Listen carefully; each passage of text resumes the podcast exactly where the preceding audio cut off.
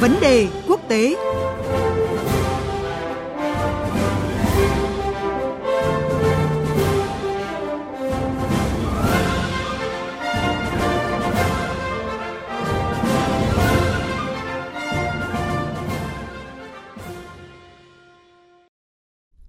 Thưa quý vị và các bạn, không nằm ngoài dự đoán của nhà phân tích, chiến dịch quân sự đặc biệt của Nga tại Ukraine là điểm nhấn quan trọng trong thông điệp liên bang năm 2023 của Tổng thống Nga Putin. Thông điệp liên bang lần này được Tổng thống Nga Putin đưa ra vào thời điểm cuộc xung đột tại Ukraine sắp tròn một năm, trong khi chiến sự vẫn đang diễn ra ác liệt. Trong thông điệp liên bang lần thứ 18, Tổng thống Nga Putin cũng đã đưa ra tầm nhìn về đường hướng phát triển trong tương lai của nước Nga, những định hướng chính trong phát triển kinh tế đất nước – đảm bảo năng lực quốc phòng và an ninh cũng như các biện pháp an sinh xã hội đối với công dân Nga. Vậy tương lai nước Nga sẽ như thế nào qua thông điệp liên bang lần này của Tổng thống Putin? Dư luận phản ứng ra sao trước bản thông điệp liên bang đặc biệt này? Mời quý vị và các bạn nghe cuộc trao đổi giữa biên tập viên Quỳnh Hoa và phóng viên Anh Tú, thường trú Đài Tiếng nói Việt Nam tại Nga, thông tin phân tích về thông điệp liên bang lần thứ 18 của Tổng thống Nga Putin. Xin chào phóng viên Anh Tú. À, xin chào biên tập viên Quỳnh Hoa. À, xin chào quý vị và các bạn. Thưa chị, đây là lần đầu tiên Tổng thống Nga Putin trình bày thông điệp liên bang kể từ khi nước này tiến hành chiến dịch quân sự đặc biệt tại Ukraine vào tháng 2 năm ngoái. Vậy ờ, thông điệp liên bang lần này có điểm gì khác biệt so với các thông điệp liên bang trước đây? Thưa chị. Ở thông điệp lần này được người dân Nga hết sức mong đợi do năm ngoái đã không có, mà đây là sự kiện thường niên được Hiến pháp Nga quy định. Đồng thời, ờ, sau một năm cuộc sống xoay quanh chiến dịch quân sự đặc biệt, thì người dân muốn được nghe đánh giá của người đứng đầu đất nước về tình hình đang diễn ra, về định hướng phát triển kinh tế xã hội, trong bối cảnh áp lực trừng phạt gia tăng. Ở những người tham gia chiến dịch quân sự đặc biệt cũng đã được mời tham dự thông điệp năm nay.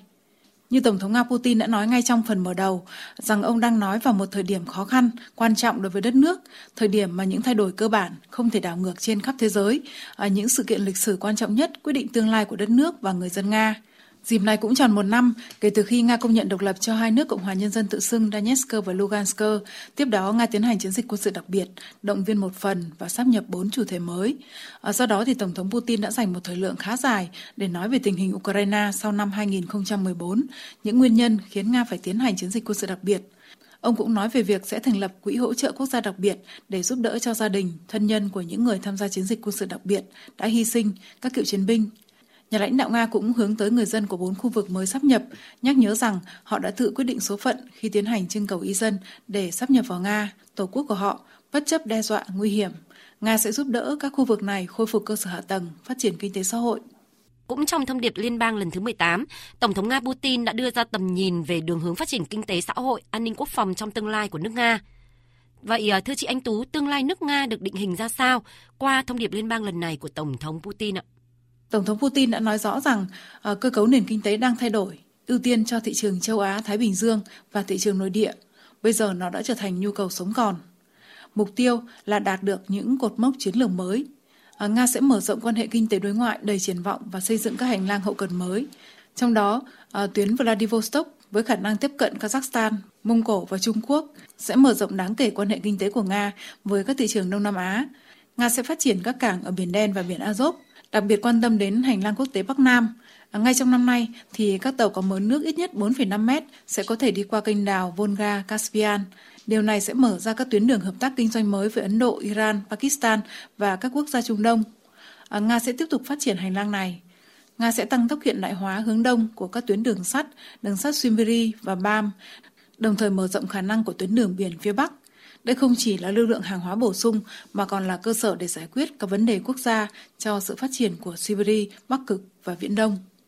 À, thứ hai thì Nga sẽ phải mở rộng đáng kể khả năng công nghệ của nền kinh tế và đảm bảo sự phát triển năng lực của ngành công nghiệp trong nước, có giải pháp riêng để huy động vốn cho doanh nghiệp công nghệ cao và tăng trưởng cao. À, về xã hội thì Nga sẽ tiếp tục chương trình khí hóa miễn phí, mở rộng nó sang các cơ sở xã hội như là nhà trẻ và trường học, phòng khám, bệnh viện, trạm y tế Năm nay thì một chương trình lớn về xây dựng và sửa chữa nhà ở và các dịch vụ xã hội bắt đầu. À, trong vòng 10 năm thì nó được lên kế hoạch đầu tư ít nhất 4,5 nghìn tỷ rúp vào lĩnh vực này. Về giáo dục thì Tổng thống Putin cho rằng cần phải nghiêm túc nâng cao chất lượng giáo dục văn học để giới trẻ hiểu rõ hơn về đất nước và lịch sử. Trong 5 năm thì cần đào tạo khoảng 1 triệu lao động cho các doanh nghiệp trong các ngành quan trọng chiến lược. Đồng thời ờ, cần có những thay đổi trong giáo dục đại học. Ờ, trước hết thì người đứng đầu nhà nước đề xuất bỏ bằng cử nhân và quay trở lại đào tạo chuyên ngành, sẽ mất từ 4 đến 6 năm. Về quốc phòng thì nước này đã phê duyệt kế hoạch xây dựng và phát triển lực lượng vũ trang giai đoạn 2021-2025 theo sắc lệnh của Tổng thống. Thông điệp liên bang lần này được Tổng thống Nga Putin đưa ra trước hai ngày, đánh dấu tròn một năm Nga tiến hành chiến dịch quân sự đặc biệt ở Ukraine. Dư luận phản ứng ra sao trước bản thông điệp liên bang đặc biệt này? Thưa chị Anh Tú. Theo Chủ tịch Hội đồng Quản trị, Quỹ Phát triển xã hội dân sự Konstantin Kostin, thì thông điệp của Tổng thống Putin trước Quốc hội Liên bang có thể được đánh giá là tầm nhìn chiến lược của người đứng đầu đất nước về cuộc sống khác của Nga trong trung hạn, trong điều kiện mới, chỉ dựa vào sức mình, tri thức, kinh doanh. Các thông điệp rõ ràng và hợp lý được gửi đến tất cả mọi người. Các đối tác phương Tây thì được nói về sự cần thiết của quan hệ bình đẳng và xây dựng một cấu trúc mới về an ninh và hợp tác toàn cầu. Tầng lớp chính trị thì hãy làm việc vì nước, vì dân và hiệu quả của nó thì sẽ được đánh giá bằng các cuộc bầu cử. Định dạng quốc hữu hóa tinh hoa 2.0 đã được hình thành cho doanh nghiệp và nhà nước có nhiệm vụ quan trọng là tạo điều kiện cho việc này. Các dự án cơ sở hạ tầng, đảm bảo pháp lý, vân vân. Điều quan trọng nhất là lợi ích của người dân luôn được đặt lên hàng đầu, đảm bảo xã hội, tăng thu nhập, cải thiện chất lượng cuộc sống.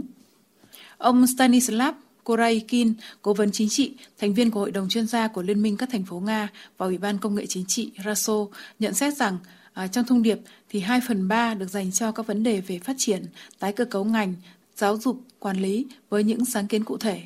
Có một phần xã hội hỗ trợ cho những người tham gia chiến dịch quân sự đặc biệt và gia đình của họ thành lập một quỹ nhà nước đặc biệt.